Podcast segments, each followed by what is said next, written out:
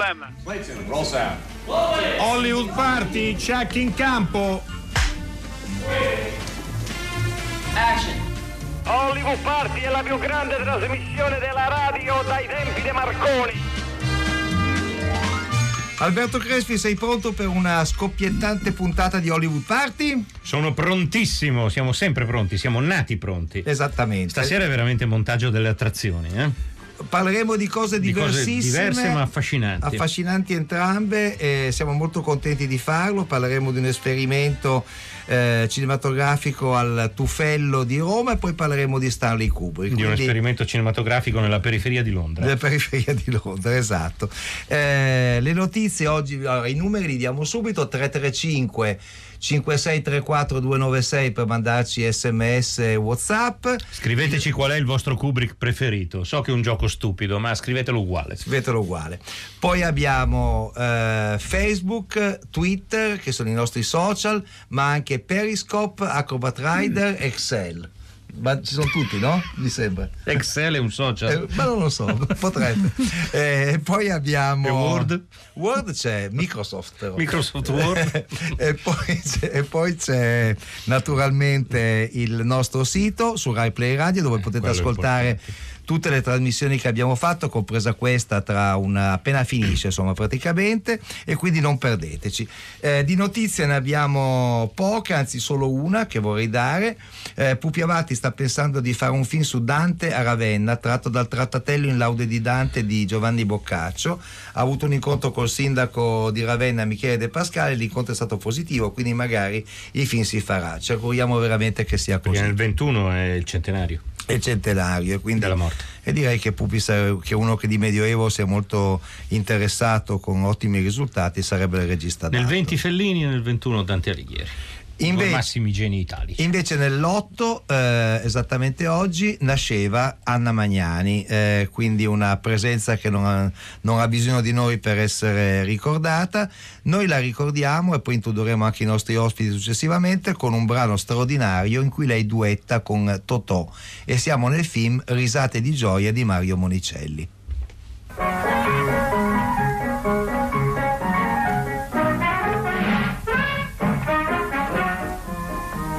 Geppina ragazza di fumo, c'ha la testa col naso un po' all'insù. E a suonare si chiama nessuno, e va fatto per l'aria in tutù. Geppina di notte fa il sole, e la giorno lo tiene già di su. Geppina più vive e più muore. La vedi? E non c'è più. Geppina, Geppi, Sì. la tua voce? Geppina, Geppi, Yes. la tua luce? Sei tanto strana, ma tu mi piaci? Mm, Mi piaci, piaci, piaci tanto tanto. così. E Geppina, Geppi, la tua voce? Geppina, Geppi, L'ultima apparizione pubblica della coppia Totò Magnani è stata questa. L'unica al cinema. l'unica al cinema e chiediamo Mentre in conferma teatro tante, tante ore. Vabbè, ovviamente sì. E in questo, in questo film avevano anche un po' litigato mentre lo giravano, ma chi può parlarcene meglio di Paolo Bianchini? Benvenuto Paolo, ciao. Buonasera, Grazie, Paolo. Che è qui per buonasera. parlarci di tutt'altro perché di quel lontano film Risate di gioia del 60 era aiuto regista. Allora, Sì, uno degli aiuti. uno degli sì. aiuti di Mario Monicelli. Com'era, com'era vederli insieme Anna Magnani e Totò? Io quello che ricordo bene, avevo comprato da poco una 1100 parcheggiata lì vicino e giravamo di notte a Corso d'Italia e pioveva ogni tanto e quando pioveva tutti e due dentro la mia 1100 che provavano le battute io non ricordo era- erano chi doveva dire l'ultima battuta Ecco, credo che era fosse su quello. Così Monicelli raccontava, sì, Sì, sì, su chi concludeva. Vabbè. Allora, eh, Però quella 1100 è un cimelio. eh. Non ce l'hai più? No. l'ho cercata ma non l'ho ritrovata Che Non- peccato. non sai do- c'è- C'era ancora il DNA, non so, un capello. non sai dove l'hai parcheggiata, va bene. Allora, eh, questo è il nostro ricordo per la grande Anna Magnani. Adesso c'è un quiz, però, caro Alberto. Anche oggi è stato fatto da Steve della Casa o da qualcuno dell'Arcadia? È da della casa ovviamente. E quindi è un, è un quiz modesto di cui io vi do comunque il numero 800 050 333. In questo film si colpisce un malato.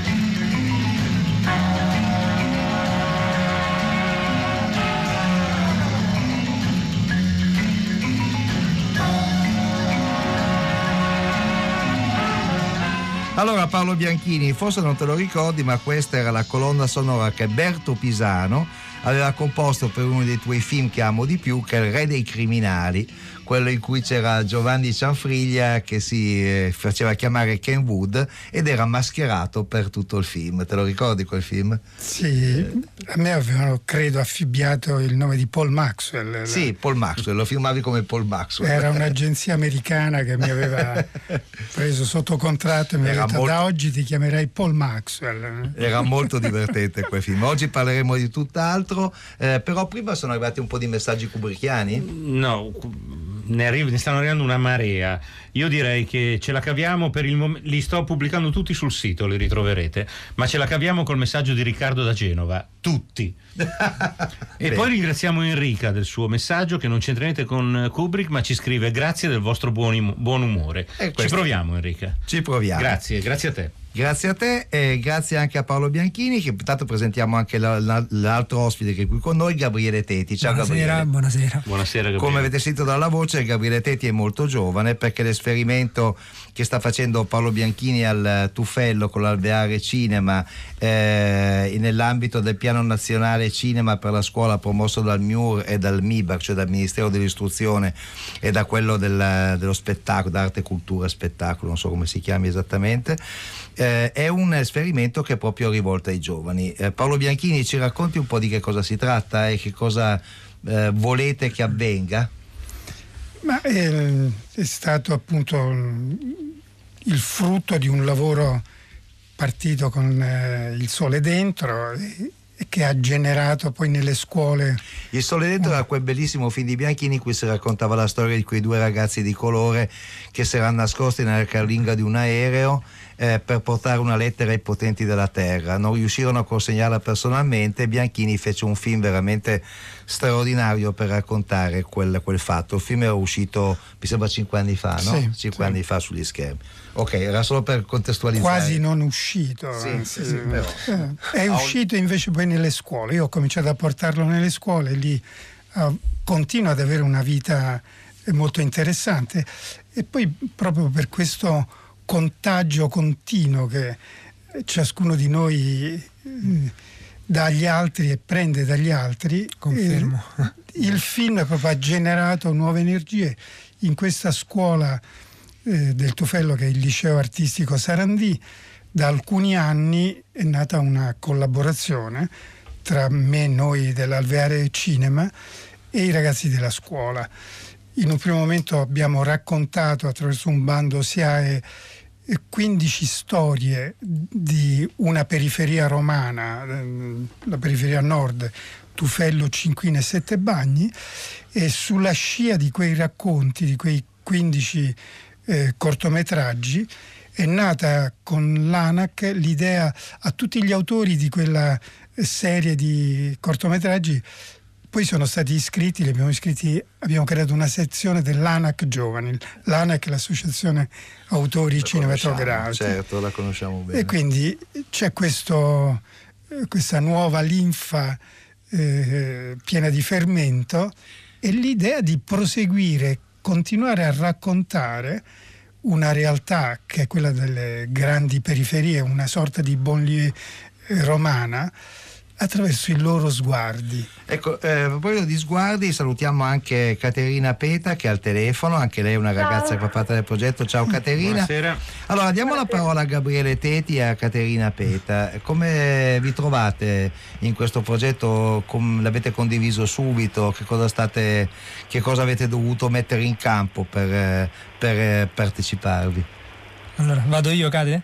Sì, vai. Ok. Beh, eh, inutile dire che comunque è è stata un'opportunità enorme per noi ragazzi che appena usciti da scuola, c'è chi ancora la sta frequentando, la stessa scuola da cui nasce questo progetto. eh, quindi appunto è stata una grandissima occasione. Ciò che abbiamo dovuto mettere in gioco sicuramente il tempo e l'anima, nel senso che ci siamo immersi totalmente in questa, questa avventura, eh, sicuramente sotto il consiglio di Paolo che ogni giorno ci, spin- ci spinge, no, giustamente a... Beh, è vero, è vero, diciamolo, perché no? Ehm, ed, è quindi, ed è quindi un processo sicuramente molto intimo eh, e consiste nel vivere tutti i giorni la nostra periferia. E ciò, ciò- questo è ciò che diamo nel film. Certo. Eh, quindi consiste nel guardarsi intorno tutti i giorni, vedere e vivere la periferia, accorgersi di ciò che, Che avviene. significa, fermarsi e riflettere. Caterina Peta, condividi questo atteggiamento? Bisogna guardare intorno e riproporre quello che viene visto?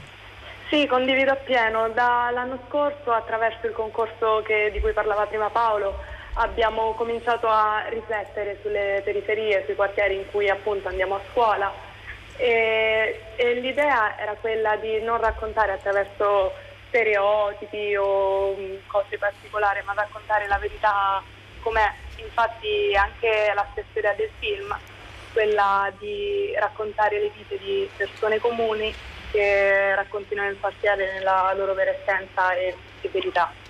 Benissimo, io direi eh, state tutti in ascolto e ascoltiamo appunto un brano dal film Il Sole Dentro, quello da cui tutto questo è partito.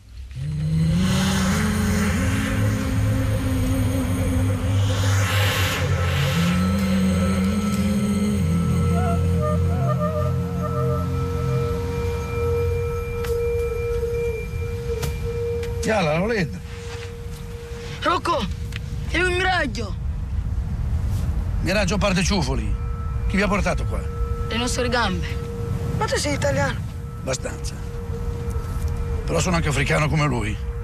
Sono anche messicano, indiano, cinese, uomo. Ascendente? Extraterrestre. Cosa fate lì con il naso in aria? Andiamo.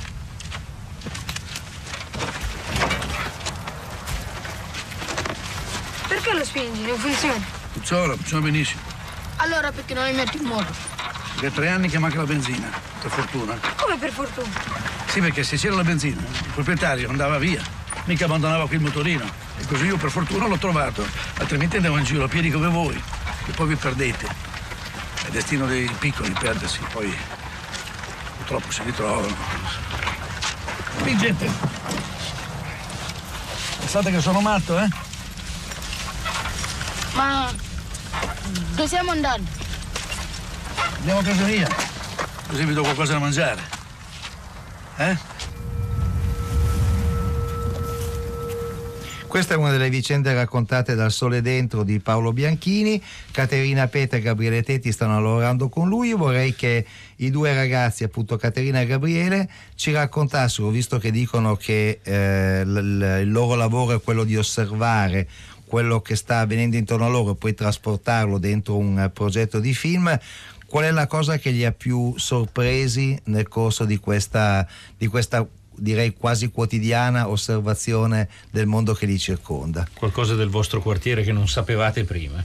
Beh, eh, mh, innanzitutto Sicuramente la, la prima cosa che, a cui mm, devo dare, diciamo, ehm, mm, diciamo una, un- una caratteristica de- delle più de- delle migliori secondo me de- mm, che caratterizza la periferia è, la, mm, è il calore che si sente nel- per le strade. Ovviamente non stiamo qui a dire che la periferia è un posto bellissimo, nel senso è, Certo. è un, eh, è un- un luogo di dualismi, insomma, poi c'è il cosiddetto bene e male, tra virgolette, però sicuramente la semplicità, il calore, la sincerità che si, che si trova, si riscontra in periferia, non, non la trovi ovunque.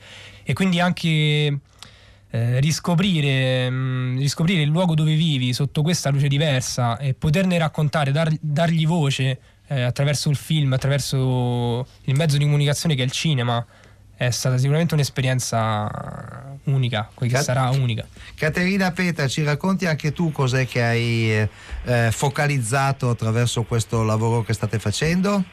Sì, allora eh, io eh, scrivendo mh, appunto la storia, eh, la cosa che volevo trasmettere era il sentimento di calore, affetto, eh, verità e spontaneità che io ho sentito quando ho cambiato scuola e sono arrivata al, appunto, al liceo Ferrandi che sta al Tufello.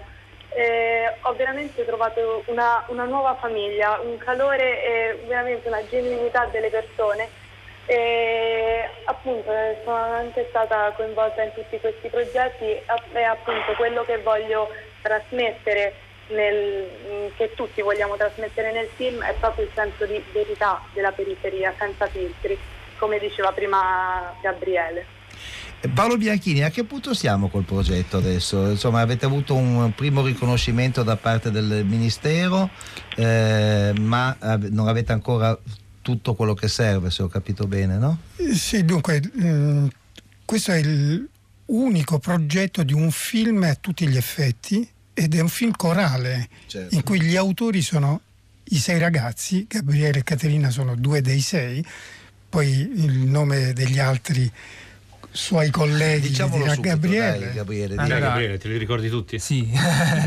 Sebastian Alexandri, eh, Claudia Bonsangue, ehm, Giorgio Leopardi e Simone Scardovi.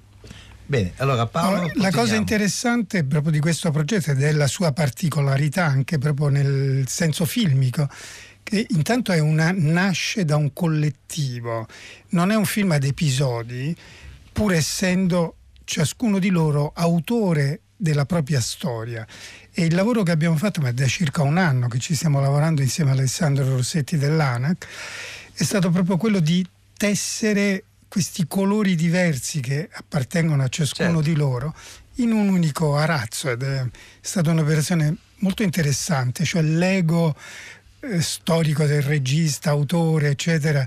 Scompare. Praticamente- sì, Sì, sì, ecco. da e- parte, sì. Ed è Ecco. proprio questa coralità E questo è importante. So che martedì mattina lo pre- presentate pubblicamente il progetto alla Casa alla del Casa Cinema. del Cinema di Roma alle 5 del pomeriggio. Ah, sabato pomeriggio l'ho sbagliato, scusa. S- L'ho il 12, No, no, martedì. ho, ho sbagliato martedì. l'orario, Sì. ho detto mattino. alle 5 del pomeriggio e, e, mh, con i tutor, cioè ogni è un piccolo film, il budget Certo. è minimo, minimo per un film, insomma, mh, è il massimo che noi abbiamo no. ottenuto. A noi, a noi non sembra vero, ecco, per, per- definire poi. Eh, ma il, il nostro principio è con quello che abbiamo cerchiamo di esprimere, poi sono il vero valore eh, di ogni opera, il, il cinema in particolare è nei suoi contenuti.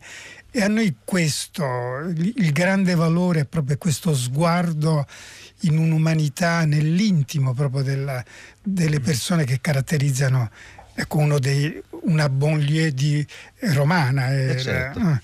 Una barriera anche storica, storicamente Sì. importante proprio come il tufello. E gli altri tutor, oltre a me per la Sì. regia e con Alessandro per la Sì. sceneggiatura, sceneggiatura che abbiamo finito l'altro ieri, Ah, abbiamo ecco. fatto la lettura collettiva. Mm, mancano ancora delle limature e poi insomma è in continuo eh, divenire il, il processo. del- quindi stiamo, oggi hanno, sono cominciati i provini.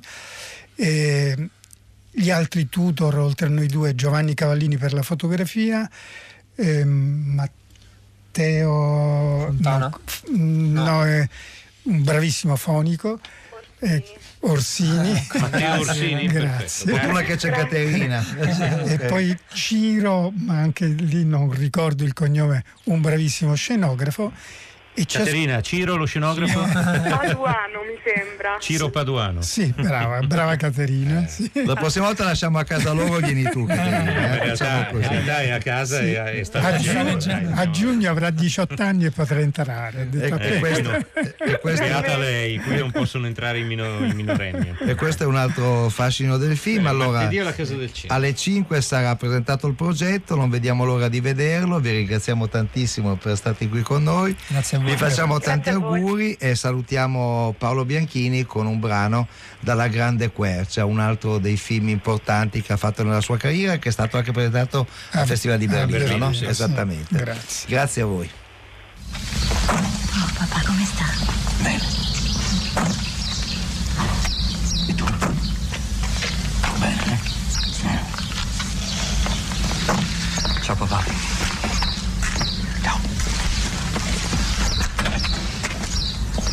Giuliano.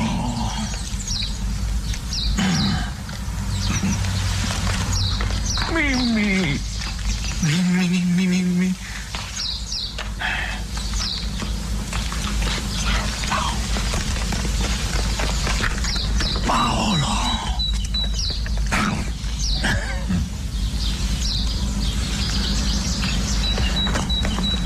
Prendi una tavola che tiriamo giù il pianoforte. Si sarà tutto impolverato. Ma no. Ma bisognerà sbatterlo. No, no, lascia, lascia, lascia, lascia. E tu chi sei?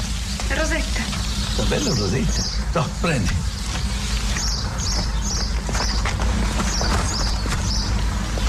Hai portato il pianoforte. Hai fatto bene. Sì, ma che dice si sarà scordato? Oh, non ti preoccupare. Ci penso io a ricordarlo. Nonno, nonno, andiamo a vedere le buche.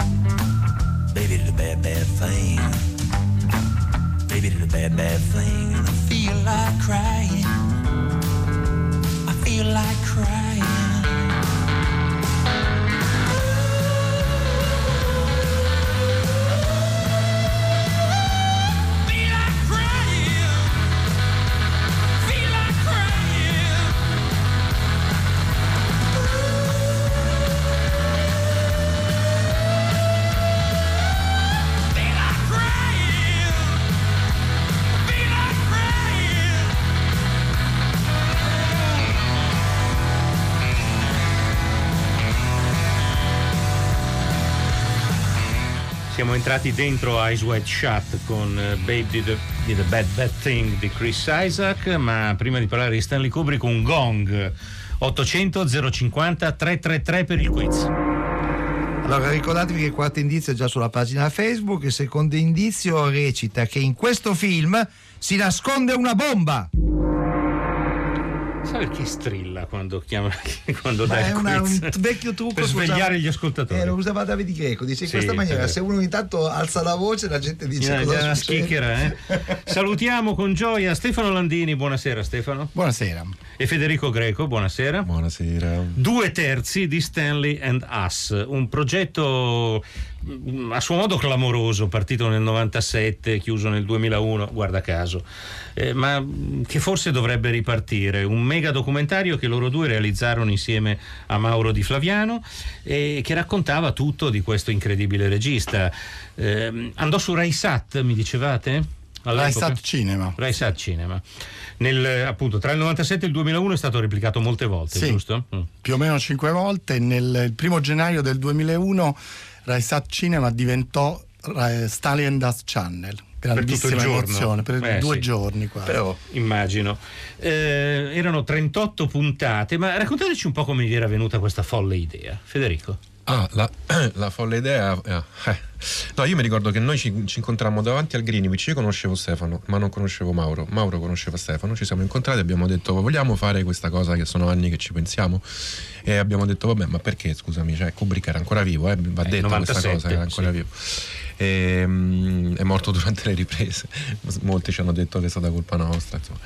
E, mm, e abbiamo detto: Vabbè, ok, proviamo a farla. Però abbiamo cominciato subito a vedere su internet. All'epoca non esistevano i social, esistevano i news, gruppi forum, così. Abbiamo cominciato a, a- un po' a, a sondare il terreno e tutti ci hanno detto: Voi siete pazzi, voi siete. eh." Qualcuno diceva: Sì, sti tre man- in- degli americani, sti tre mangia spaghetti italiani Oh, che vogliono fare. No, no, proprio. Che gentaglia. eh, un po' così. e, mm, e poi invece mm, noi. Avevate degli haters prima ancora di Prima, esatto, prima- prima che ci fossero gli haters. No, degli hated. esatto. Ma d'altronde eh, eh, all'epoca tutti giustamente eh, pensavano ma un documentario su Kubrick, perché forse oggi nella prospettiva è difficile immaginare Kubrick vent'anni fa come era considerato, no? appunto un mistero inaccessibile, eccetera, eccetera, per- perché non, lo- non era, insomma, per chi non- all'epoca non... non lo seguivano, ma all'epoca era proprio così, era impossibile. Noi abbiamo deciso facciamo questo documentario impossibile, proviamoci. E però avete intervistato, a parte Kubrick, avete fine- intervistato tutti. Sì, alla fine sì. Un piccolo elenco, dai, i primi che vi vengono in mente. Alcuni addirittura O due qualcuno volte. che vi ha particolarmente emozionato. Ma tantissimi, veramente da Malcolm McDowell due volte, sia prima della morte di Stelli, ma anche dopo la morte di Stelli, quindi due interviste completamente diverse, perché prima erano tutti davvero terrorizzati, come diceva Federico, quindi lui li teneva tutti sotto controllo, sapeva tutto, era ovunque. E, mm, un- diciamo poi siamo andati diverso tempo, molte volte a Londra, eravamo sempre lì. E Julian Senior, per esempio, mi viene in Il mente grande Julian Senior. publicist della Warner di Londra che ho avuto l'onore di conoscere anch'io. Eh, E poi i suoi attori, da Philip Stone, eh, tutti. Insomma, da- Sì. Din- Dinne un po' perché mi sono dimenticato. No? Veramente Michael tanti. Tarn, il, il- Michael il Tarn, il Drugo. Drugo, no? Ah, quello che non parla mai. Esatto, Che esatto. finalmente ha potuto parlare. Esattamente, esattamente. Ma anche ovviamente abbiamo intervistato anche Christian Kubrick, Ian Harlan, insomma, parecchi della Ecco, sua quelli famiglia. prima o dopo la morte? La famiglia? La Dopo. famiglia dopo, sì. Dopo. E Qual- com'è qualche stato mese dopo. l'incontro con la famiglia?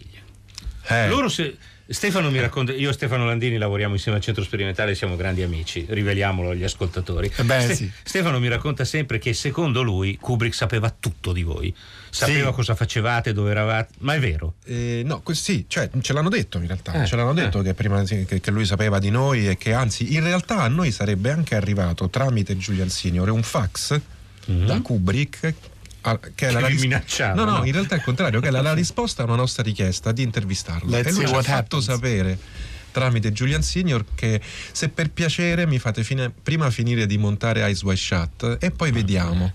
Quindi potete Cioè, immaginare che Let's see what happens. Let's see what Vediamo che happens. succede. Dopo Ice White Shot ci disse. Eh, però poi, come sapete lui f- montò, finì diciamo, la prima versione di montaggio di Ice White Shot e morì. Pochi Noi dal vostro documentario, su vostra indicazione peraltro, abbiamo preso una testimonianza un po' anomala, non un attore, non un collega, ma un grande amico di Kubrick, un critico britannico importante, Alexander Walker, che ha, che ha anche scritto un libro importante su di lui. Sì, o sì, forse un capi... sì, sì.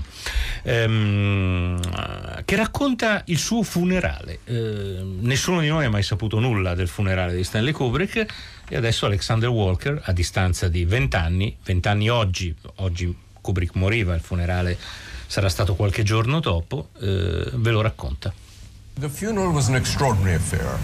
Eh, it was intimate and it was not at all uh, solemn. Il funerale di Stanley fu una cosa intima, per nulla solenne, per nulla religiosa. Avvenne a casa sua, nel giardino, sotto una grande tenda grande quanto un campo di cricket, eh, con spazio per circa 100-150 persone. Eravamo tutti seduti. Eh, pensai, vedendo l'allestimento, che il fiorista aveva, era stato molto generoso. Poi realizzai che erano tutti fiori che crescevano da terra, che erano già lì. Eh, poi c'era un albero molto geometrico che con una struttura quasi kubrickiana ci stava bene e dietro l'albero c'era una buca e capì che quella buca era la tomba di Stanley. Terry Semel, il dirigente della Warner, fece uno splendido discorso raccontando come, come Stanley aveva dominato la sua vita. Poi parlò Tom Cruise, parlò Nicole Kidman che però era molto emozionata e scoppiò a piangere. E poi fece un discorso Steven Spielberg. Tutto giur- durò circa un'ora e tre quarti, poi ci fu un'esecuzione musicale, pianoforte e violoncello, poi tutti in fila, ognuno di noi prese una rosa rossa tra quelle che stavano sopra la bara e la gettò nella tomba.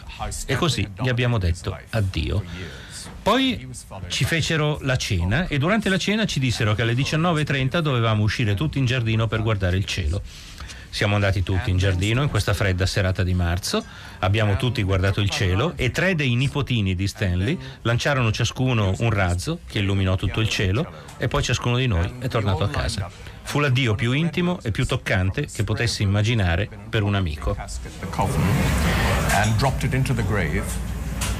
and took a little pinch of earth from one of the uh, four bowls that were at the corner of the coffin and threw it in and said goodbye to Stanley. Here we are eating supper in an English kitchen and they told us that at 7.30 we were all to look at the sky so everyone who was in the conservatory or in the kitchen or outdoors on a fairly chilly March night looked up at the sky and three grandchildren, each one let off a rocket which illuminated the sky. And then we simply got in our cars and went home. And it was really one of the most intimate and affecting farewells to any friend that I could possibly hope for. Questo era Alexander Walker con questo splendido inglese della regina. Tra l'altro non ho tradotto, ma adesso l'ho chiesto a Federico e a, e a Stefano. L'albero di cui lui parlava era un'araucaria, giusto? Sì, che è simmetrico come, come, le- Kubrick. Come le immagini di, di Kubrick. 800 050 333 per concludere il quiz. Allora, ricapitoliamo. In questo film si colpisce un malato e in questo film si nasconde una bomba. L'indizio bonus, quello che avete trovato sulla pagina Facebook, dice in questo film il fascista è toscano, mentre l'indizio decisivo vi dice che in questo film si gioca a pallone. Questa tomba è tuttora lì eh, perché Kubrick ha voluto essere sepolto nella sua tenuta, no? in questa specie di... non è un castello, è un, è un grande parco con alcuni edifici, giusto? Eh, ma raccontate voi, perché voi ci siete stati poi alla fine. Sì, è- era veramente a meno di un mese dalla sua morte, quindi era ancora tutto così. E poi dopo hanno spostato tante cose. Io ho un bellissimo ricordo di, di bere vino su queste pietre di mare in un, in un punto di questo grande prato e ricordo uno dei suoi cani che mh, raspava su queste pietre. E era una situazione molto tranquilla, devo dire. Eh, Federico. Eh, sì, perché noi avevamo appena finito l'intervista con Cristiana Kubrick nel suo atelier. Con la moglie. Con la moglie, sì. La pittrice. La pittrice, esatto. E lei ci aveva detto "Mm, perché non venite fuori che brindiamo fuori? Noi siamo andati, mi ricordo, il momento in realtà più emozionante fu qu- quando noi capimmo che dove ci stava portando. Cioè nel prato, andando nel prato, a un certo punto ci fermiamo al punto di, in realtà era una buca con dei sassi senza neanche la lapide. Le, le lapidi invece erano tutte intorno nelle tombe dei gatti e dei cani. Ma, la- ma a quel momento non- la tomba di Kubrick non aveva una lapide. Anche Emilio D'Alessandro nel suo famoso libro uscito per il saggiatore racconta che ogni vo- avevano molti animali e ogni volta che moriva un animale coi bambini facevano un funerale, lo seppellivano. Eh, Questo amore per gli animali è un aspetto toccante, devo dire, del libro di Emilio. St- Steve stava per dire qualcosa. No, stavo per chiedere a Federico Greco e a Stefano Landini. Prima, quando eh, citavano appunto la scomparsa di Kubi, dicevano ha fatto appena in tempo a concludere il primo montaggio di Eyes Wide Shut. Siccome Eyes Wide Shut è uno dei eh, film più gettonati dai nostri ascoltatori, eh, Sì, voi insieme a Barry Lyndon. Barry Lyndon, ce ne sono i sì. due, anche Arancia Meccanica, però Un po' tutti. un po' tutti in realtà, come era abbastanza prevedibile. Però vorrei sapere che cosa ne pensate voi del. eh, eh, come sapete, sul montaggio finale di Ice White Shut c'è stata una lunga polemica. Alcuni dicevano che non era eh, che l'ha montato qualcun altro, insomma, che non, non era Kubrickiano il, il layout finale del, del film. Qual è il vostro punto di vista da Kubrickiani incalliti? Beh, intanto, intanto abbiamo intervistato il montatore, o quantomeno quello che ufficialmente era il montatore, Nigel Gold.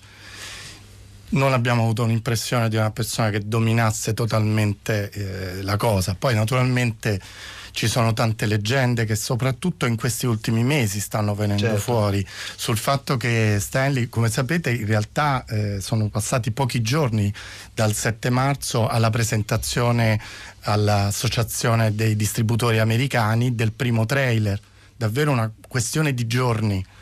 E quindi vabbè, lasciamo perdere perdere i complottismi, però pare che ci siano stati dei testimoni che abbiano sentito Kubrick in uno dei suoi rarissimi viaggi a Londra, alla Warner, in una sala di proiezione urlare e lui non era certo il tipo che alzava la voce. Si parla di molti minuti che sembra gli siano stati chiesti di tagliare.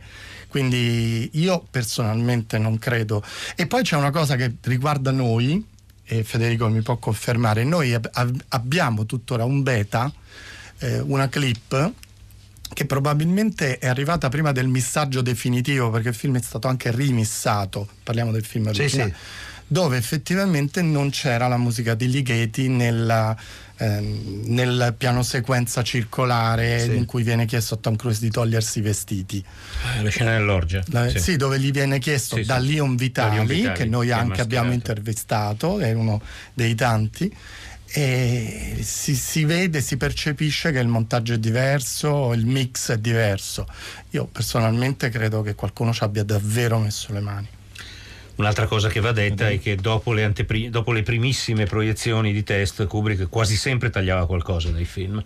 Quindi ipotizzare che avesse proprio finito eh, è arduo. Beh, eh, dal- da, da quando è morto a luglio, che è stato l'anteprima londinese, no? Ti ricordi Stefano lì a Londra, al Warner Village? C'ero anch'io, Ah, fantastico. all'Ester Square. E tu l'hai visto? Ti hanno L'ho fatto visto entrare? lì, A noi sì. non ci hanno A fatto noi ci hanno entrare. cacciato.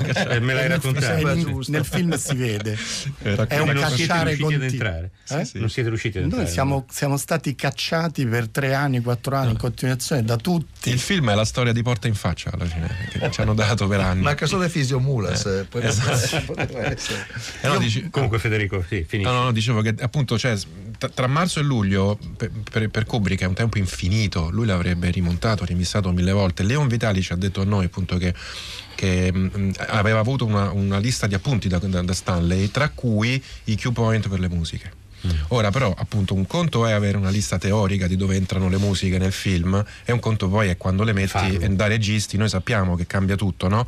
e infatti devo dire che dal punto di vista meramente personale da, da regista nel mio piccolo una delle cose che davvero mi convince di meno è proprio, è proprio eh, i punti in cui entra la musica e in particolare Ligeti Mhm. Ascoltiamo una clip di Ice White Shut. Adesso arriva. E nessun sogno è mai soltanto sogno. L'importante è che ora siamo svegli e spero tanto che lo resteremo a lungo, Per sempre. per sempre. Mm? Per sempre. Mm, No, non usiamo quella parola. No, mi spaventa, Bill. Ma io ti voglio molto bene. E sai, c'è una cosa molto importante che noi dobbiamo fare prima possibile. Cosa? Scopare.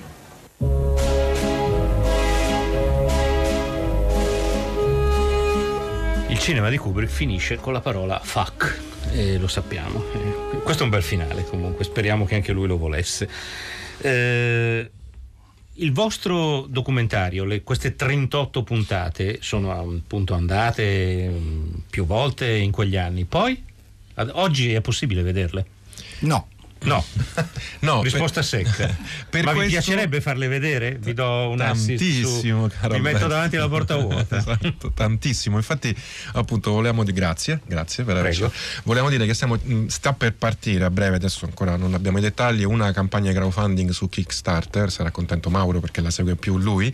E, e tutti i dettagli comunque eh, li potete trovare sui tre social principali, cioè quindi su Instagram, su Facebook e su Twitter, digitando semplicemente Stallendas tutto attaccato. Stanley and Us. Sì, Stanley, Stanley e e noi. noi, Ecco. esatto, Stanley and Us. Tutto attaccato. Esatto, Ok. eh, perché vorremmo fare in modo che queste puntate che mh, non- sono andate in onda solo in Italia, diversamente dal lungo che invece è stato venduto in 18 paesi in tutto il mondo, possano essere viste e ce le chiedono in continuazione da anni, anni, anni. E quindi vorremmo provare a, fare dei, mh, a rimasterizzarle e poi per metterle in VOD, online e in DVD. Bene, lanciamo un appello qui dalle Sono in molti onde anche- sonore di Hollywood Park. Eh, speriamo che qualcuno lo raccolga. Sono in molti quelli che ci hanno lasciato. Tra le persone Eh, che abbiamo intervistato, immagino. qualche nome tra i più prestigiosi, il grande Ken Adam, scenografo, anche dei premio film Oscar. di, di 007, Brian Oldis, l'autore del Certo. racconto Super Di Toys AI. Last All Summer Long, da cui poi è stato tratto quello che sarebbe stato sicuramente il prossimo film di Stanley, visto che Eyes Wide Shut finiva in un negozio di giocattoli. Ah, è e vero, Artificial. Intelligence comincia con un orsacchiotto, È come vero, tutti i film di Stanley finiscono e comincia Dove il successivo. Sì, sì, sì. Tanti tanti altri che se ne sono andati da appunto Philip Stone Philip e lo Stone, stesso Alexander Walker. Alexander Walker. Ascoltiamo invece Ennio De Concini dal, dal vostro documentario. Anche lui se n'è andato. Anche purtroppo. lui se n'è andato, abbiamo fatto in tempo ancora di intervistarlo a Hollywood Party, ma adesso sentiamo la sua testimonianza in Stanley and Us.